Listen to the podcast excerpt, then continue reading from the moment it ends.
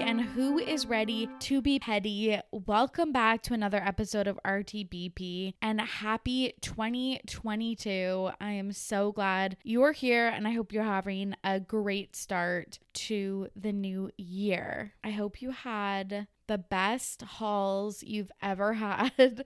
I spent time at home. It was like minus 28 and I did absolutely nothing, but I will discuss that. A little sneak peek for this week in Petty.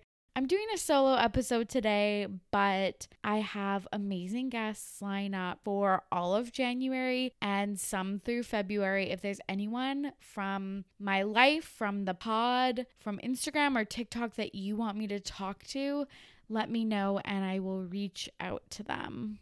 Okay, let's get into it. Today, I'm going to give you some quick takes of things that are going on in pop culture right now. And then I'm going to discuss Emily in Paris season two, my recap slash rant about Emily in Paris season one was, I believe, the most listened to episode of 2020. So here's here's hoping for 2021. Maybe we can capture that same magic. I'm also going to talk about Selling Tampa season one and then end off with a This Week in Petty. So, my quick takes. The new Hulu trailer for The Kardashians came out on December 31st. Of course, they like dropped it then and it was like huge, at least in my life. For those of you that don't know, that is the new name of the Keeping Up with the Kardashians Hulu version. Did you think that they were going to do something more original than just like the Kardashians? Or do you think that they can, I don't know, just like keep it simple? They can just use their last name because they're the Kardashians. I just thought that, you know, it would like hint to what the show is about, but the trailer, and when I say trailer, I mean the 30 second clip that Hulu dropped was literally the exact trailer, I swear to God, for seasons like 18 to 20 of Keeping Up. Friend of the pod, Dana, messaged me and said, like, what's the difference? And I was like, literally nothing except for that it's on Hulu. Like, it looked the exact same. They were wearing like full beige outfits. I was gonna say, I was gonna say, like, beat to the heavens or something. God, you know that I've been watching too many like YouTube makeup tutorials and like drag queens that that was the first thing that came to my mind. But like, yeah, full beat of. now I'm like, my mom listens to this. Beat is makeup like a full face of makeup, full hair. Obviously, like, why would they not be? this is the Kardashians. I don't know why I'm saying this, but it's just like beige high heels, beige outfits. Kendall was in black, which was weird. And then just like, you know, they're fucking fake hair extensions. And then they're just, I don't know, all pieced together, standing in a line. And they're just like, welcome back, or like, we're back, bitches, or something like that. And Kourtney looks pissed. Kris looks fucking delighted. And like, I kind of love, I do, like, I hate her, but also love her because she just like doesn't care that she I don't know, I feel like she's such an evil genius, but she also doesn't care when she like looks ridiculous or like earnest or just like happy. I guess that something like big is happening. I don't know, she never plays it cool. That's what I'm trying to say is Kris Jenner never plays it cool. She probably does in business meetings, but like whenever she's like hyping something, she just doesn't play it cool. The look on her face is just like so classic. So like whatever, good for her. Kim, Khloé, Kylie like looks the same. Kylie's super prego. And it's like the same music, it's the same lighting, the same color scheme, like just literally everything that E was putting out there. So I'm just so confused. Like, is the show the exact fucking same? And why didn't they just stick with E? I guess probably money. But I'm still just confused at why they left E to do Hulu, like something that a lot of people don't have. Like, I know that it's going to be streamed on something else in Canada, but like, in Canada, we straight up don't have Hulu unless you use like a VPN or like some fucking computer science shit. like, to change your location or whatever. I just picture like a Disney Channel hacker shit to get a Hulu in Canada. So it's like it just seems weird to me. Like it seems like it would be a smaller audience. And I know the show never did super well like in the last like 5 years. And I know that it's a reason it's the way that they control the narrative of the stories, but I just I don't get why they would switch to Hulu. So maybe we'll find out, but maybe we won't. Maybe we'll never know. I know that they were taping Kourtney and Travis's engagement. There was like tons of cameras there. So I know that that will be shown, but I have no idea what else is going to be shown on the TV show. I'm guessing Kylie's pregnancy stuff, but she was pretty obviously private with her last one, so I have no idea. And I realized this was supposed to be my quick takes and it's getting long, so that's all I have to say. Next episode that's dropping next Sunday, I'm going to be talking to a very special guest and we're going to cover the True slash Stormi Photoshop incident. Travis and Kylie returning to social media, to Instagram, and then I'll get her takes on this trailer as well. So come back next week for all that good tea. Next story. Matthew asked me to talk about Michael A. and Amanda Kloots possibly dating. And Michael A was from Bachelorette, I believe Katie Thurston's season that I like very scantily watched. I don't know if that was the word I was looking for, but like very infrequently watched. And then Amanda Kloots, I forgot where she's from. She was on Dancing with the Stars, but obviously she would be from something before that. So I was like, okay, them going out to dinner and like also they were like oh we're just friends like hanging out. So that was like kind of weird. So i don't know if they're like actually a confirmed couple or they're doing a little soft launch of their relationship. But i was like uh are they like clout chasey? Because michael a was like i'm a dad widow and i don't want to like i don't need the spotlight but i'm on the bachelorette. Like i know that everyone was like fucking obsessed with him and i've literally never heard him speak. So i have zero like literally how dare i say this shit what i'm about to say. But it's like I don't know. Everyone goes on The Bachelorette for some type of like fame or for some type of, I don't know, clout. The line is, oh, I just did it for the adventure, but it's like, okay, but you didn't have to go on a fucking publicized adventure. Like, just move to like fucking Australia for a year or something like that. Like, I just don't get, I know that you have to like keep up the facade of The Bachelor, but like when everyone's like, he's too good to be true, I'm like, I don't know. He like still went on The Bachelor. Anyways, so I was like, like, this is kind of clout chasey. Or the that was like the little devil on my shoulder the angel on my shoulder was like, well, if they're in this kind of like influencer world together, you know, it's nice to bond with a partner about like a similar work experience or family experience or blah, blah, blah, whatever that is for you. So I was like, maybe that's it. So that was a little angel on my shoulder. I looked it up to get the facts straight about this couple or rumored couple, and I found out that both of their spouses died in like the last two fucking years. So I changed my opinion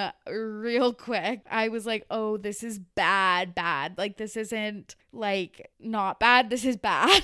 so, anyways, wish them all the best. I would actually love if they found love together and just hope you're well. Hope your 2022 is going great. Be well. All the best. Warm regards from me and the entire RTBP community. Next, quick take. And just like that, I am on episode five now. That is the most recent episode that has come out. And everyone went absolutely bananas. It has definitely ramped up. Like, it was like the first two episodes rocked your fucking world. And then three and four was like, eh, okay, like this isn't good, but like it's not bad. Nothing's really happening. And then episode five, just like I was like so fucking shook.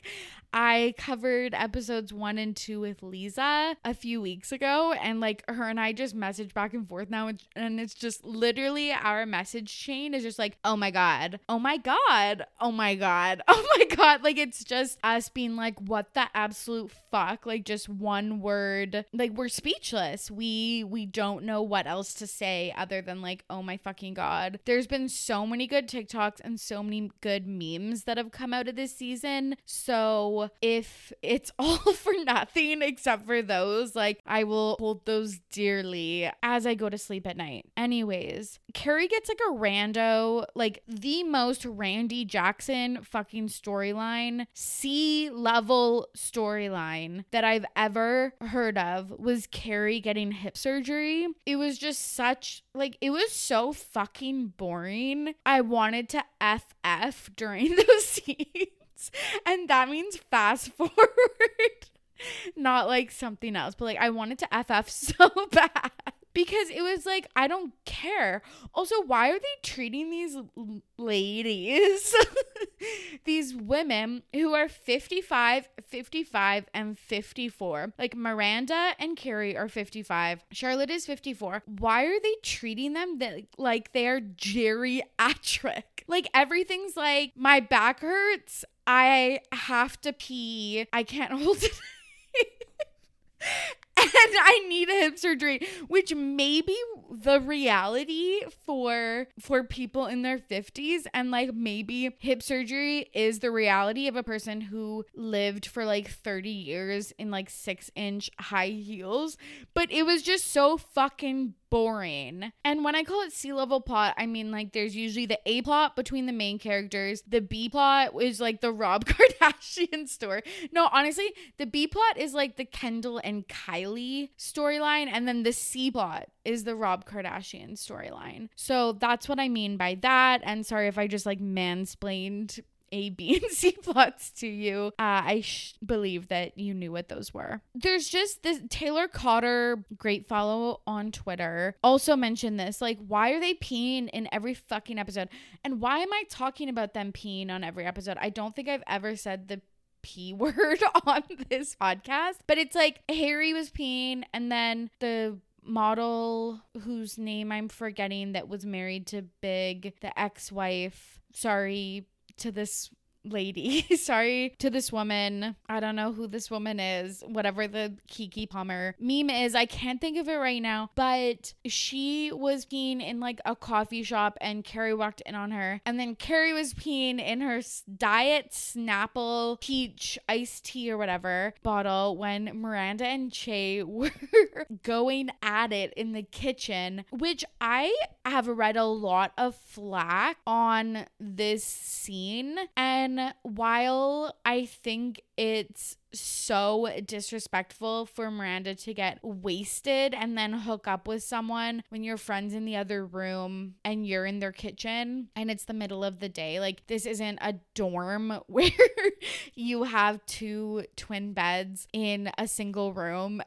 And, like, you know where I'm going with this. Anyways, I think that was so disrespectful, but I actually didn't hate it. I thought it was like a good scene. I think that they have really good chemistry when Miranda isn't being so fucking cringe calling herself Rambo. That was literally the worst part of this scene. And then when Che isn't like always trying to be like super inspirational with their story, which like I love, but Che, there's a time and a place and it's not your stand up comedy set. Anyways, I actually didn't mind it. I, I'm sure I'm gonna get like I'm sure million, millions of people are turning off the podcast right now uh, the millions of RTBP listeners. But I actually didn't mind it. The things I was just thinking about is like, it doesn't make sense for Miranda to be doing this because they had that whole Steve cheating storyline. And I'm like, maybe the writers, as same with me, do not think that the movies are canon.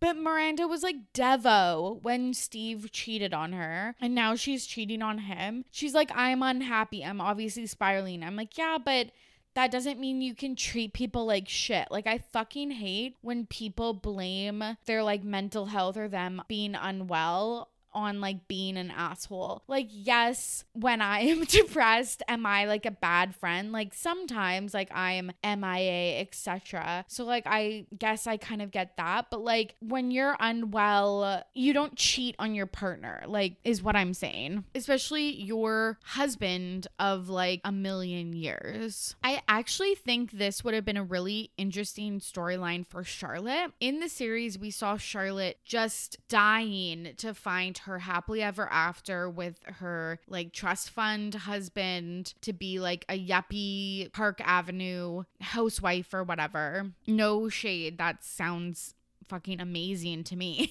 but I think it would be so interesting if she was like, I had the happily ever after. I had the kids. I live on Park Ave, etc. And I'm not happy and I'm spiraling and I cheat on someone or I'm exploring my sexuality or whatever. I just feel like that would be so fascinating. The Miranda storyline just seems weird. It just seems fucking weird to me. Anyways, I am going to be recapping and chatting about episodes 3 to 10 in February when the season ends. So we have all of the information with a very special guest. I'm really teasing you this episode. So stay tuned for that. I'm very, very excited. Okay, let's get into the meat and potatoes of this episode. Emily in Paris. I want to use a lot of French in this.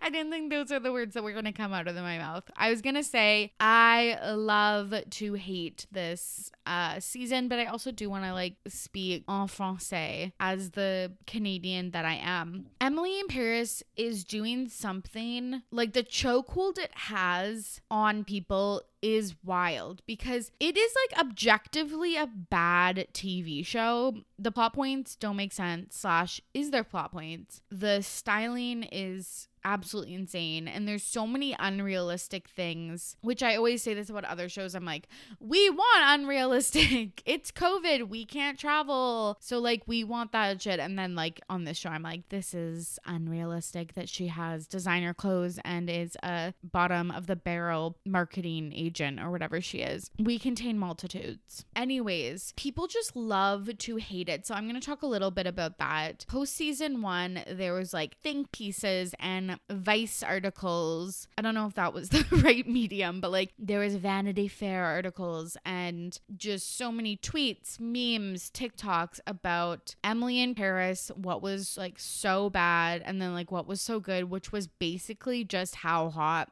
Gabriel was in season 2. He continued to be stupidly hot. There was also big Golden Globes nomination drama, so again, everyone hated it, but everyone watched it anyways. And then it was nominated for a Golden Globe. Didn't look up which one that was, but the people were outraged. And then later it was found out that the production team or management or whatever of Emily in Paris flew out the Golden Globe like voters or I don't know, people that make the nominees or whatever to set and had them stay in like a bougie fucking hotel in Paris and just basically butter them up for the nomination. So they were under fire for that. And again, they were just kind of dragged everywhere you would go on the internet, but it kind of fueled the show into season two.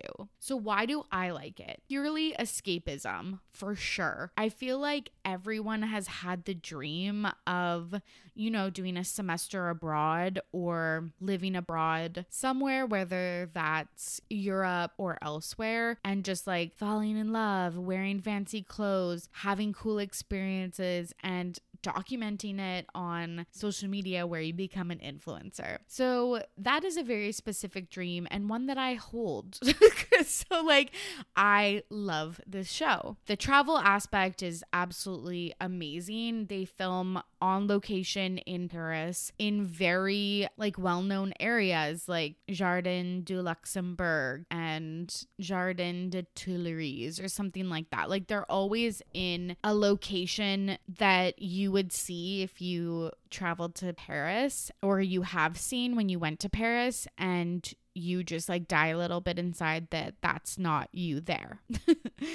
the third thing is that the cast is so fucking hot. Like Lily Collins looks like Audrey Hepburn reincarnate, which like I think is one of the most beautiful people in the entire world. Like she just has timeless beauty. Gabriel is I wrote in my outline stupid gorgeous. Like just stupid gorgeous. Same with Camille and like just the whole cast. Alfie, the new guy, like it's just like the hottest cast ever. So that's the last thing I'll say. There was tons of criticism in common that people talked about from season 1. First were the clothes. And in this season, I honestly think that Emily's clothes seemed somehow worse or that I just noticed it way more. And I wrote in my outline, Am I a Le Bleu? Which I think means like loser. Or am I ringard? Why did I roll my R like I was in Spain? Am I ringard? Or which means tacky if you haven't watched the show. Or does she look cool? And I think it's that she does not look cool. It's very, and I've said this before, Patricia Fields, because that is the stylist of the show who did Sex in the City, the series, original series. And it's just so bad. It's like you put on four mismatching patterns, a fucking heinous beret, or like, what are those caps? caps? Oh my god, I sound like I'm fucking 95. What are those hats uh that Gen Z wears? Bucket hats, which honestly, if you are fucking Lily Collins and you can't pull off a bucket hat, that's when you know you have to retire bucket hats just for the entire world. I know that it's supposed to be like commentary on how Americans would think to dress when they were living in Paris versus like the contrast of Sylvie and Camille in their like fucking chic neutrals looking just to die for. And I know that's the point, but it still drives me absolutely insane. Then the other common criticism was that there was not enough French because Emily doesn't speak French. So when she's in the room, obviously they have to speak English, maybe some Franglish, which I tried to make happen in high school and just it really did not take off. So I've moved on to Spanglish, but that's besides the point. When Emily's there, they have to speak English. But in season one, we saw a lot of the French characters by themselves speaking English, like between Antoine and Sylvie or Gabriel and Camille. And we know that they would be speaking French, obviously, if if Emily wasn't there. And they actually did that. I think that there was like one conversation that wasn't like that in the whole se- season because trust me, I was looking, but the rest of them were actually in French. So I'm happy that they change that. Okay, here's my biggest bone that I have to pick with season two. It is the exact same plot lines from season one until you get to like episode eight of 10. If there even was 10, there might have only been eight. But till you get to the like very, very back half of the season, the plot lines are the, exactly the same. Let me spell it out for you Emily and Gabriel, will they, won't they?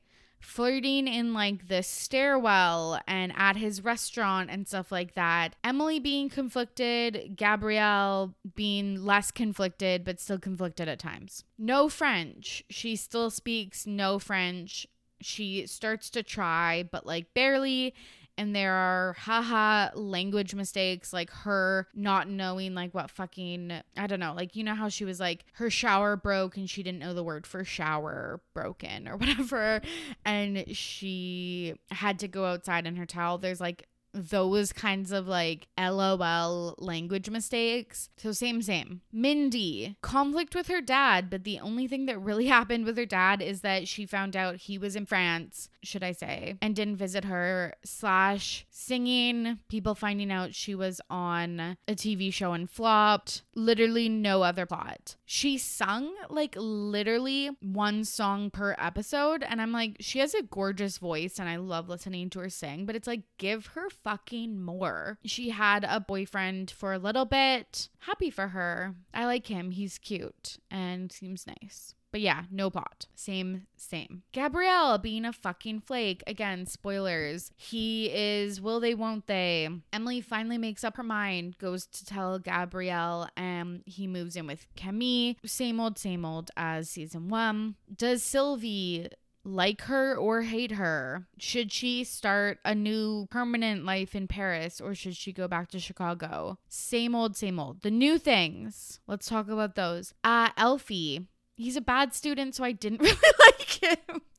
I hate that that's really nerdy of me, but like, fuck, I would try so hard in those classes. He was cute, super fucking hot. The thing where he went to the restaurant when he lost his phone, or Emily had it in the jacket she borrowed from him, was fucking cute. But then I was also like, Find My Phone exists. This was filmed in like 2020, 2021. It's like, you would just go on find my phone and then press like the thing that makes it beep. So it's like you wouldn't have to do that. Or you send the text to phone being like, you have my phone. Please meet me at your apartment or something like that. Anyways, that was annoying. He moves back to London. Will she move to London with him or continue their relationship? I don't see it. There was no influencer storyline. I think she literally took one picture in Saint Tropez and got a million likes. And then there's literally no mention of her going to influencer events or vlogging or posting anything else. And like, please correct me if I'm wrong, but I was like, literally, where was that storyline? Another thing that I was annoyed about where did Zaddy, where did Zaddy, fuck, I can't say that with a straight face. I can't say that without laughing, but where is Antoine. He was like literally one of the main characters, like on the main cast in season one. He shows up in like episode eight, and I just miss his vibes he i think contributed a lot of intrigue. He was like pursuing emily at the end of season one. That's why it was like conflicting for her because he had invested in Gabriel's restaurant. So I just don't understand that he's like fucking fully MIA from season two. And again, if he isn't supposed to be in season two, that's fine, but there's no explanation. Like it just does not explain anything. Uh, we find out Sylvie dates younger man, has an estranged husband. So she's obviously not with Antoine anymore, but like, where is the explanation of or continuity with any of these storylines? Seriously. The next big thing before I get to like the real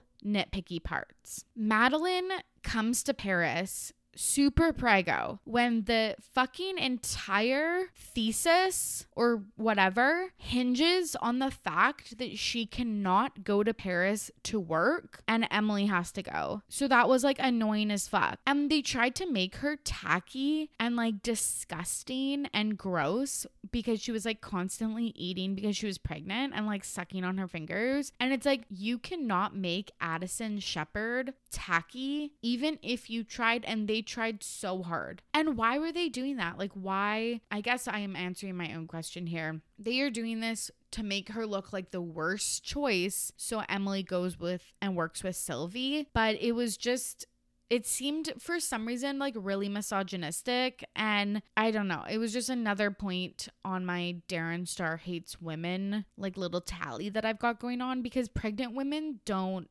pregnant people don't do that. They truly, truly don't. And it was just fucking annoying. Like, yeah, do pregnant people have cravings and maybe eat some weird food combos or eat more than they normally would? Yes. But are they constantly like draining the remnants of a chip bag into their mouths with their feet on someone's desk. Like, no, absolutely not. I brought up the part one of the big cliffhanger, which is is she going to continue to work with Madeline and then return to Chicago, or is she going to stay in Paris and work with Sylvie? And I think that she's obviously going to stay in Paris. That's why she runs to Gabriel. And I'm actually very excited for season three. As much as I'm shitting on this show, just like I said about season one, I'm somehow fucking addicted. So I just, I'm again waiting on pins and needles for season three. And I'm excited to see what comes of this show because part of the joie de vie, I think that's a term, of being away for a year is just like the impermanence of your actions, which is what Sylvie talks about all the time. And now it will be real life. So um it will just be interesting because she just won't have that kind of really carefree attitude, maybe, that she had in season one and season two. Part two of the cliffhanger is Gabriel ends up with Camille. Camille moves in in with Gabriel. He is getting a lot of heat online for being a fuck boy. Um, yes, I agree that he's a fuck boy. He literally cheated on his girlfriend, wasn't transparent with her, like blah blah blah. But I don't actually see it being super unrealistic that they would move in together and maybe I will end up getting a lot of heat for this. But it's like it seemed like the only reason, and maybe I'm just remembering this wrong, but that they broke up is because he, you know, saw something new and shiny with Emily, and then she fully shut the door with that. So he, I don't want to say moved on or like went back to Kimmy, which I guess is what he did. And I don't think he necessarily sees her as like a second choice. I think he does love her. So I don't know but I'm sure that they'll break up again and Emily and Gabriel will get back together. Only a matter of time. Okay, I'm going to read you a quote from a Vanity Fair article that I read about Emily in Paris that I really liked, that I thought really encapsulates Emily in Paris, but also something that I feel like is really interesting as well. And then again, we'll get to my nitty gritty bones that I have to pick. So this quote says, one person's Justin Bieber fandom doesn't threaten another's enjoyment of Bach. One person's deep dish pizza does not detract from another's trout amandine. Those who forego pop music and pizza may feel superior, but Emily in Paris shrugs at such snobbery. When the shrug is executed with the vim and fluffiness of Star's cast, the feeling is revelatory and it also creates dissonance now that I've read that out loud, I don't know why I wanted to conclude it in this episode.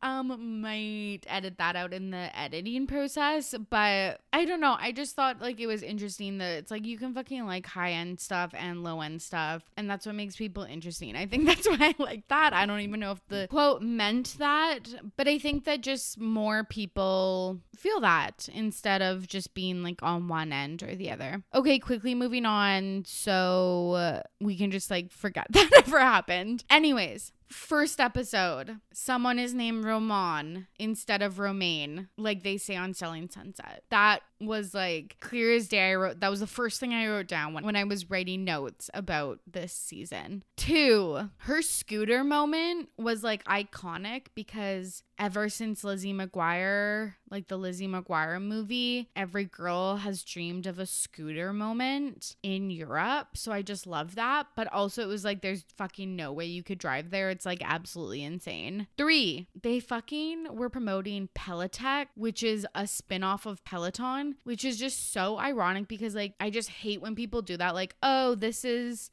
Mi- I'm fucking unhinged. This is so embarrassing. But it's like, oh, this is McDonald's. And it's like, no, we know you just mean like McDonald's. Anyways, it's weird because Darren Star is the creator of Sex in the City and just like that and Emily in Paris. And we, of course, know the role Peloton had to play in the And Just Like That episode one and two with Big's downfall. So it's just so funny that they couldn't get the Peloton deal for Emily in Paris, but they did for Sex in the City. So what's with that? And that is it. That is my recap of Emily in Paris season two. Did you watch it? Did you like it? Did you have the same bones that you had to pick? Please let me know. I would love to continue to talk about it. Or I would j'adore to keep talking about it. I think that means does that mean I love you or I adore you or just I love?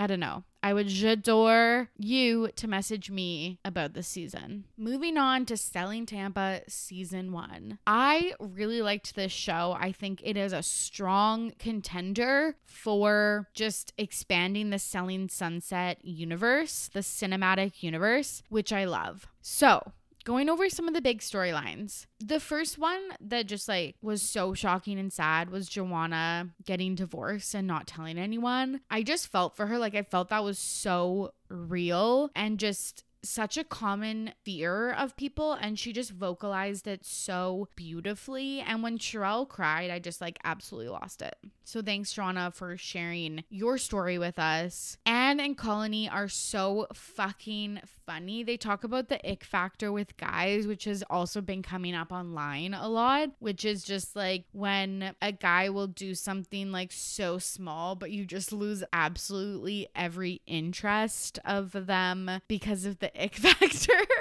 it's kind of unexplained and they're just so funny. They 100% carry the show. Rena got her broker's license and was toiling with the idea of starting her own brokerage. And honestly, I am totally on Rena's side. It's so fair to ask questions at work and having a culture where it's not okay to ask questions or like question authority in a respectful way is a regimen that I do not respect. I think it's like kind of oppressive and it's totally fair to ask questions especially when it comes to something as big as changing your pay from a 95.5 cut to uh, like I think it was 85.15 like that's huge. So I like that she stood up for herself and on behalf of other people. The other big storyline was Sharelle getting pregnant. And I just wanted to put out a question to the RTBP listeners. Do you think that the pregnancy announcement actually happened on the show like that? Or do you think that they refilmed it? And why do you think that they could get Sharelle's fiance to discuss it on FaceTime, but they couldn't film it IRL when she sees him every three days in Miami? It just seemed super, super weird. The next big storyline was that Alexis was fired, and I was really sad about this. So, another question for you all Do you think she comes back in season two, if there is going to be a season two, and she's like back on her A game? or do you think that this is like the end for Alexis? Do you think that she was fired for her real estate performance or do you think she was just like not bringing much to the show? That was another just like question I had that I want to talk about. There was some major similarities between Selling Sunset and Selling Tampa. Of course, the music was just absolutely wild.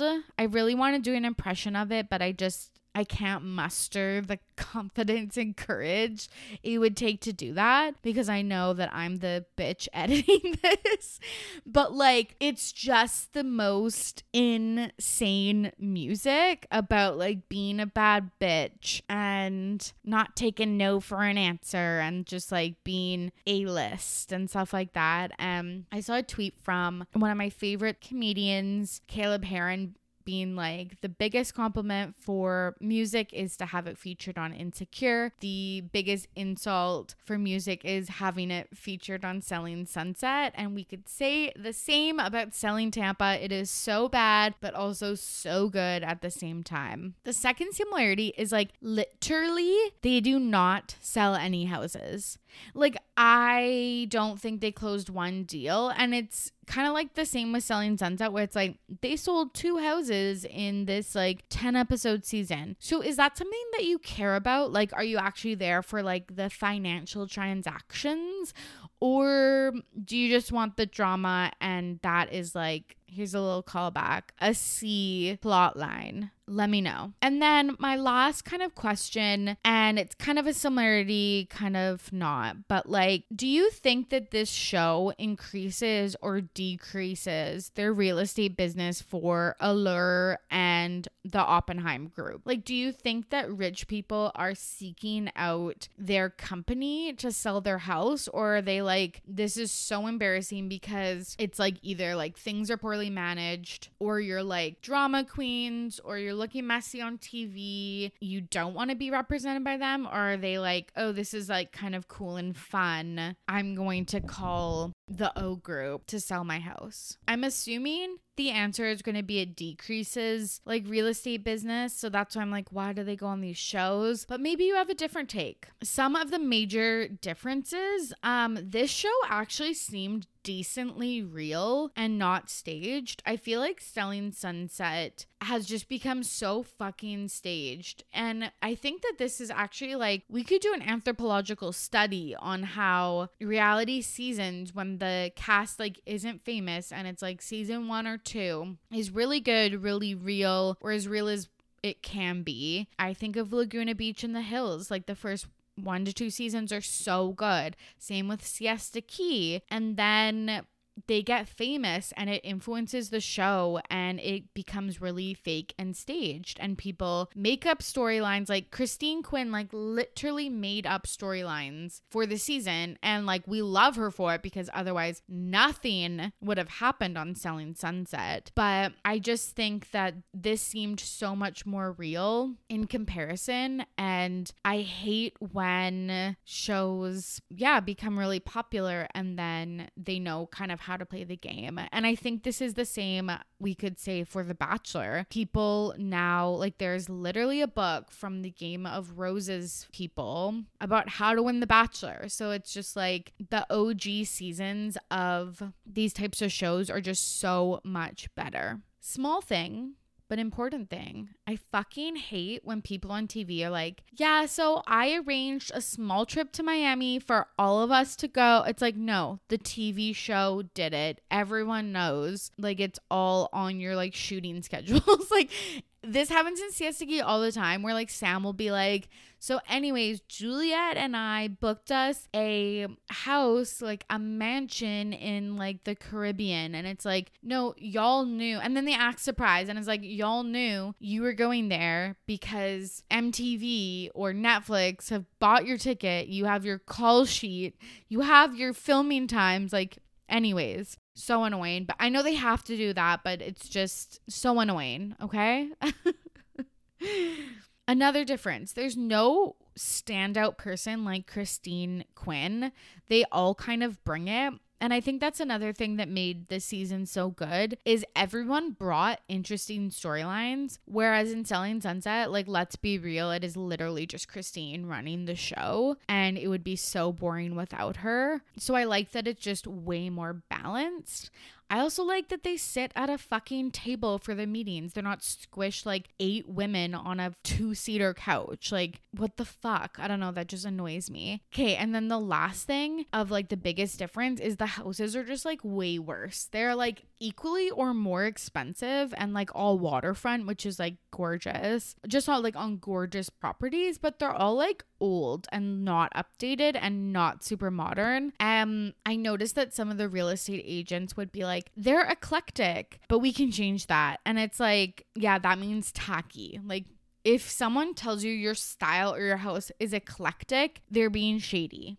And sorry if you did not know that before this podcast. Last thing, one earnest thing is just that it is Uh, an amazing show. It is a full cast of women of color. Sharelle started a brokerage that is all women of color. And I just love that she is creating that space for her and the other real estate agents. And then last funny thing is that they say put something on my calendar all the time and I start work in 2 days and you better believe I will be telling bitches to put something on my calendar. It is iconic. It says what it needs to say. It's just giving the energy that I want to give in 2022. Okay, let's wrap up with a This Week in Petty. Kind of a boring one, kind of a cop out this week in Petty, but I'm just petty about like the days after Christmas. Has anyone had like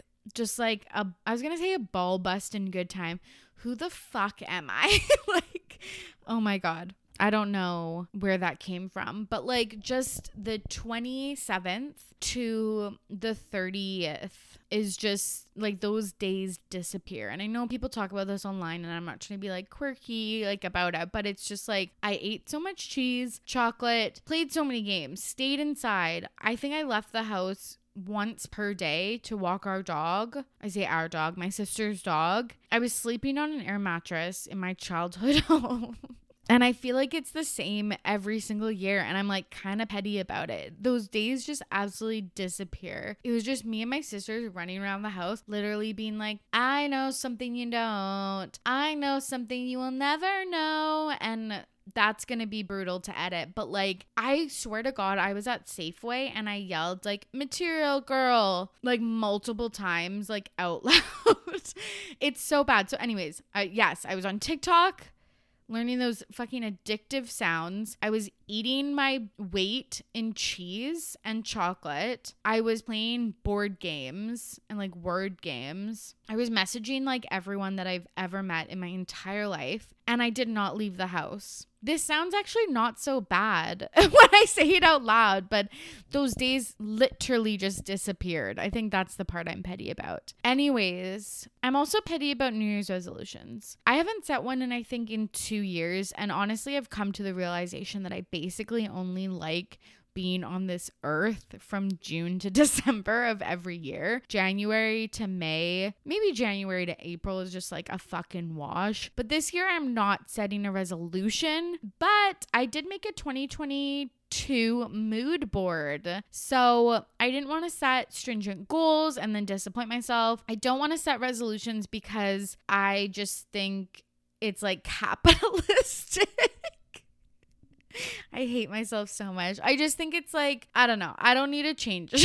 no, I, no, I do drastically, but like, I just don't want to set like an annoying resolution is all I'm to say. So I made a mood board and I yeah, I didn't want to make like word like goals written out. I just put some pictures together. So if you want to see my 2022 mood board, let me know and I'll post it on socials. The last thing I'm petty about is Omicron. The only person that is enjoying Omicron, and now that I'm saying it, I'm like, there's no N in it.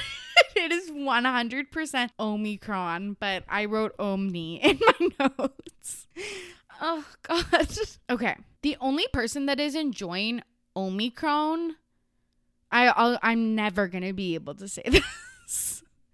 I say it every day when I'm having normal conversations with people in my life, but for some reason, just when I have the mic in front of me, I can't say it. Let's just call it Omi for short. The only people, the only singular person that is enjoying Omi right now is fucking Omarion. He has never had so much internet fame in his entire career. I will say he did make a TikTok addressing it, which is the right move, but he just said stay safe. And I was like, babe, you could have said get vaxxed and wear a mask and like been a superhero. Not even a superhero, just like a good person. But instead, you decided not to say that. But it's like he's the only one that's having a good year with this. I was pretty sad. I'm pretty fucking devo about another variant. And I'm not even going to talk about Florona or whatever the fuck that one's called. I'm giving that one no time of day. So I just wanted to say if you were as devo as me, take care of yourself. Try something new. That's something that I learned to, you know, fight those pandemic blues. Get a puzzle or try a new route for your daily walk or I don't know. Make those neural connections in your brain once again. Try the peppermint mocha coffee creamer instead of your regular hazelnut. I don't know. Try something new. Take care of yourself more more than just a bubble bath or a face mask seek therapy or connect with a friend or do something that is really good for your mental health. And I've seen a lot of optimism online, so that is rare. Um, and I'm gonna try to harness that as I move through